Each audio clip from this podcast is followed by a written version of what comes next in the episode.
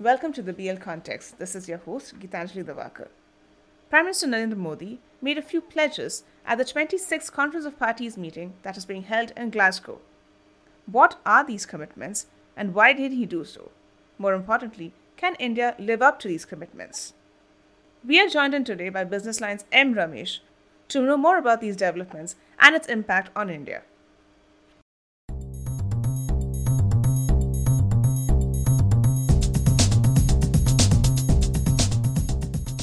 Ramesh, thank you for joining us on the BL Context. It's a real pleasure to have you with us. Prime Minister Narendra Modi had made a few commitments at the Conference of Parties, which is currently taking place in Glasgow. Why did he make these commitments and what was the need for it? See, most people may remember during the negotiations at uh, the COP21 in Paris, which was held in December 2015, all the countries were expected to tell what they would do in terms of climate action.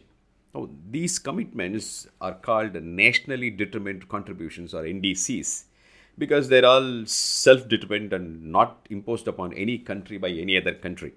Okay. Well, as you know, the Paris Agreement formally came into force in 2020. Now, in the Paris Agreement, it was agreed that all countries would come back to negotiation table after five years, that is 2025, and do a review of the progress made called global stock take and also come up with enhancements of their NDCs. It's called ratchet mechanism. Now, these are all climate lingo. So, India, like other countries, was bound to come up with enhanced commitments. Only that should happen uh, should have happened in 2025. But since the global warming problem seems to be getting out of hand, it was agreed by all countries that enhancement would be announced sooner. That is why Prime Minister Modi announced India's enhanced commitments. So, can you quickly tell our listeners what the earliest NDCs were? Yeah, there, earlier there were three NDCs uh, from India. In 2000, in 2015, during Paris talks, India had given three commitments. One, it would reduce the carbon intensity of its GDP, that is, uh, emissions per unit of gross domestic product, okay. by 33 to 35 percent by the year 2030 over what they were in 2005. Two, 40% of India's electricity generation capacity, installed capacity, would come from non fossil fuels by 2030. And three, India would create carbon sinks, which means, you know, afforestation, planting trees, and so on. Things would suck up carbon from the atmosphere, uh, so as to absorb 2 to 3 billion tons of carbon dioxide by 2030. These were the three NDCs of India. And now these NDCs have been further enhanced? Yes, these commitments have now been enhanced. So, what are the enhancements now? Well, yes, Prime Minister Modi has given uh, five pledges. The first is that India's uh, non fossil fuel capacity would reach 500 gigawatts by 2030. This means India's non coal, non natural gas based power capacity, electricity generation capacity, should increase at least threefold in nine years. Since large hydroelectric projects are uh, a little bit difficult to do, there are environmental issues and social issues and so on, rehabilitation issues and so on. They are difficult to do. This commitment, therefore, would mean that without a major push for wind and solar, more solar than wind, it would not happen. This in turn would have implications on land that is to be made available for solar. As you know, uh, a megawatt of solar capacity would take about five acres of land. Right. And the capacity of the grid to take that much of electricity, renewable electricity, because renewable electricity is intermittent, you know, it goes up and comes down, we'll have to do grid balancing and so on. The, the grid will have to be tuned in order to be able to take this much of renewable electricity capacity. That's a lot of doing. As such, major investments would need to be put into grid balancing, essentially, you know, building more battery systems and hydrogen and stuff like that. So, a lot of things around this. So, that's the first commitment. The second announcement made by Prime Minister Modi is that India will get 50% of its energy. Now we are talking of elect- gen- generation of electricity, not the installed capacity. 50% of energy from renewable sources by 2030. This came to me as a bit of a shocker because installed capacity is one thing and energy is quite another. At present, electricity from renewable sources comes to about 10 11%. renewable energy. I mean, although renewable energy capacity, you know, we just crossed 100 uh, gigawatts, but the energy that comes out of it's only about 10 to 12 percent of the total energy mix. Typically, it's been like that now for some years. Now, to raise this five times in seven years would be quite a feat. Also, this cannot be done unless there is a massive pushback on coal, and uh, there seems to be no sign of that happening. The third announcement made by the Prime Minister is to reduce a billion tons of carbon emissions between now and 2030. Now, this again, a lot of experts such as Mr. R.R. Rashmi of TERI, you know, the Energy Resource Institute. Now, in his reaction, initial reaction to this commitment, he's called this a massive commitment. Compare this commitment with the entire greenhouse gas inventory of 3 billion tons, which will increase to 4.5 billion tons by 2030. This pledge of 1 billion ton of reduction is about 25% of the inventory by 2030. This is what Mr. Rashmi says. He says this also means that India has committed itself to peaking of emissions. That means emissions would not grow anymore beyond that. From that point, would start only coming down. But that's quite an ambitious target, and for a very short span of time as well. Very, very ambitious target. Yes. The fourth commitment is to reduce carbon intensity of the economy by 45%. Now, I just told you, our earlier commitment was that India would eh, reduce intensity of carbon emissions intensity of GDP by 33 to 35%. Now, this has been enhanced to 45%. So, this again is a very big promise, something uh, that cannot be fulfilled without saying uh, goodbye to coal. The final commitment is the announcement of the much awaited net zero date India has committed, given a net zero date as 2070.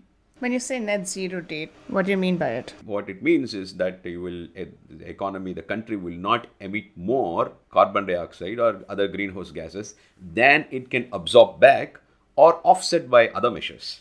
So the net zero, whatever you emit, you absorb back or you offset by do something else. You know, you could do it in India, you could do it elsewhere, but whatever you take measures to absorb, that's net zero. That is from the net zero date, the country is not putting any more emissions into the atmosphere. So this uh, 2070 is uh, really far out in the future, but that need not uh, worry us because uh, most countries have given, most countries really have given 2050 as their zero net zero dates. Mm-hmm. Some big economies like Russia, China, and Indonesia have committed to 2060. India has given itself enough time to do this.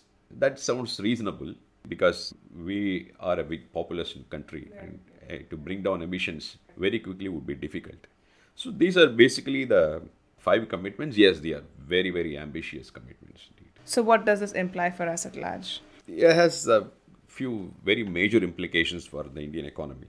The first one is that, like I just said now, that uh, these pledges cannot be honored unless there is a massive, very big pushback on coal now, this runs against the policy, recently stated policy of the government, which is to raise coal production and consumption. Because, you know, after all, India, coal is India's energy mainstay. We don't have anything else. But on the other hand, if you burn coal, you're doing more emissions, and that goes against these pledges. So, but to repeat the point, these pledges cannot be met unless there is a pushback, you know, completely. The coal is being driven down to keep it under the ground. Well, there was a, recently, as uh, you may remember, a few days last week, there was production gap report, mm-hmm. which the United Nations Environment Program (UNEP) yeah. produced, and that report, uh, interestingly, has a section of India, section on India, as on some other countries, where it captures all India, all of India's official coal-related announcements.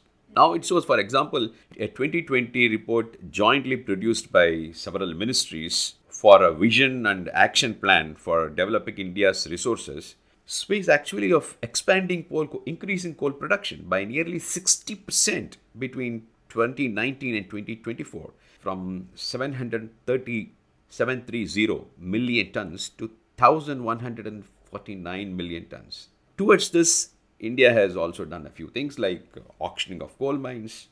Auctioning of coal mines happened last year. That would add about 225 million tons of coal. So there seems to be no pulling back on coal. What could be the reason behind not pulling back coal? I understand it's a major source of energy for India, but there are alternative means too. The other the other alternatives have still to mature.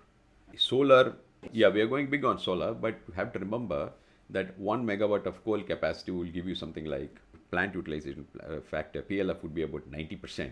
For solar, it would be about 19%.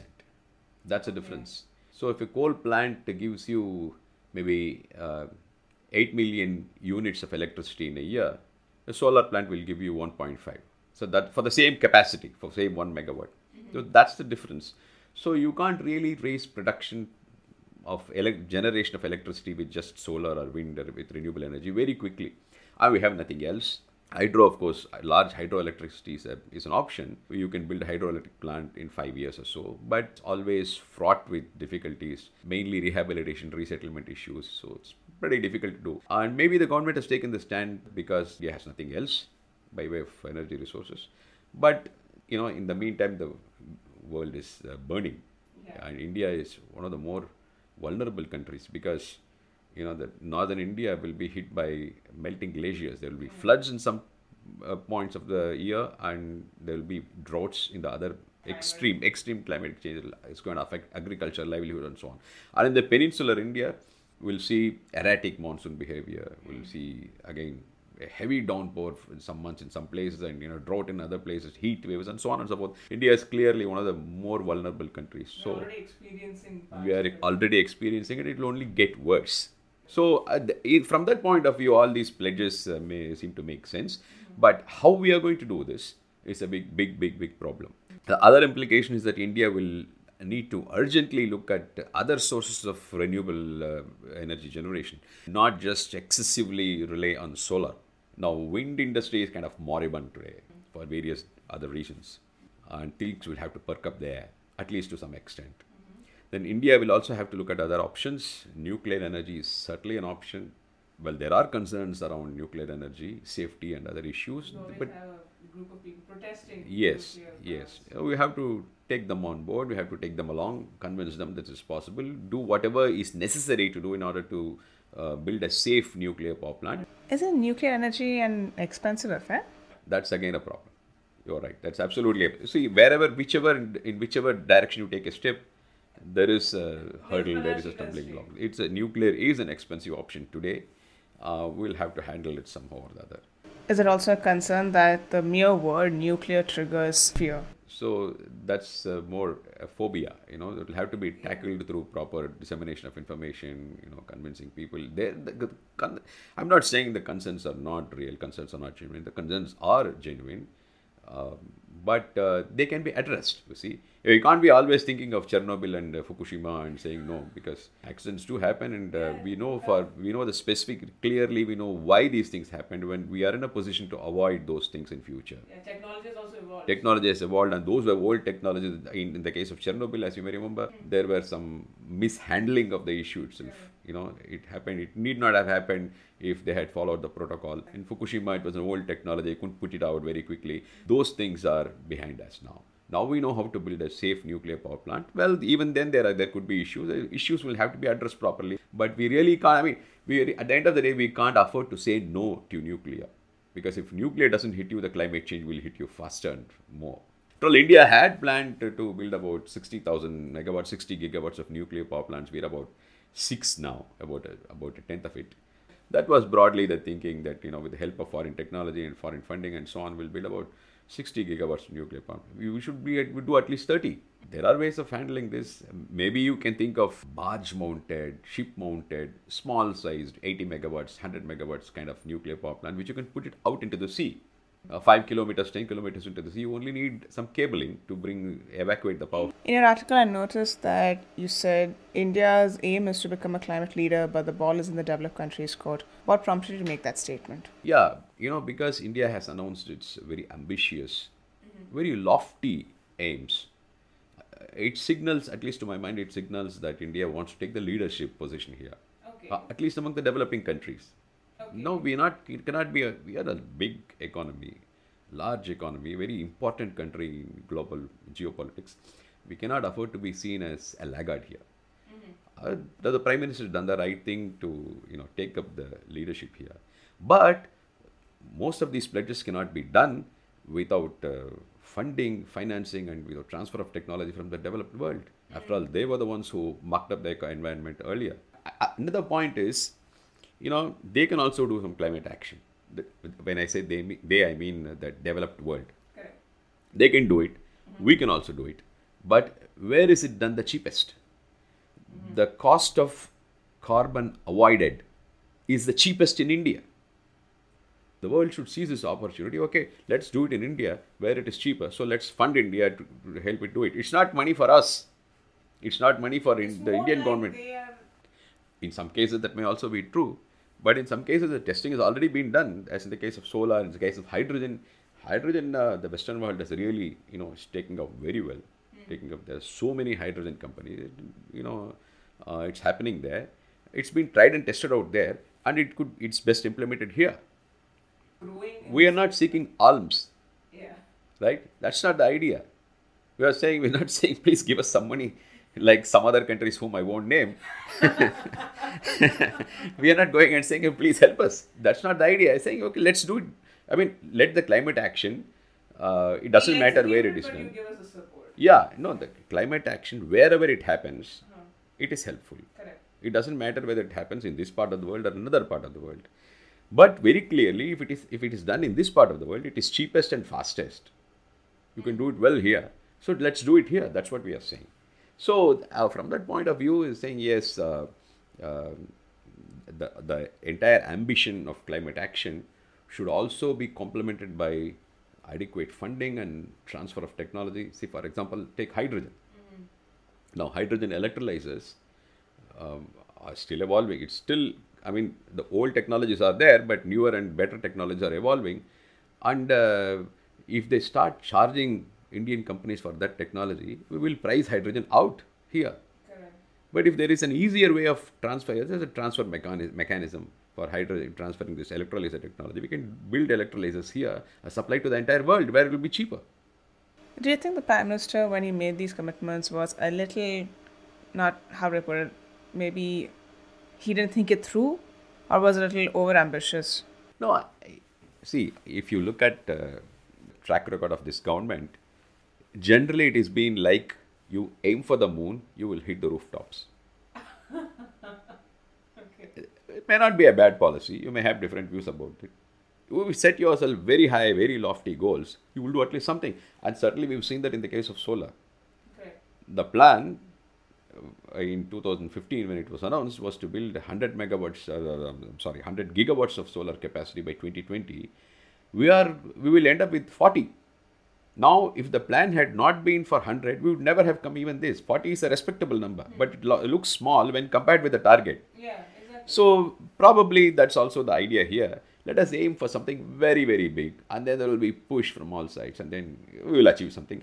So, but in this case, even if we achieve half of what we have said here, half of what the Prime Minister has said here, it's still a targets that are just set for eight years or seven years, or something like that, and that is really, really short a time to Yes. bring about any change. Yes, so you have to set yourself very stiff targets. no, last time around, when India gave its INDCs, as some people may remember, India was criticized for, uh, you know, not being very ambitious, very safe in making those commitments, giving only those commitments you can very comfortably meet, and all those things. So this time is quite the opposite. Yeah. This time the commitments are very stiff. Probably the idea is okay, let's uh, aim for something very big, and we'll go at least some way in that direction. Well, on that note, thank you so much for joining us, Ramesh, on BL Context. It was a pleasure speaking with you. Do subscribe to our Spotify channel, BL Context. You may follow us on Google Podcasts and our website, www.thehindubusinessline.com. Until next time, this is your host, Gitanjali, signing off.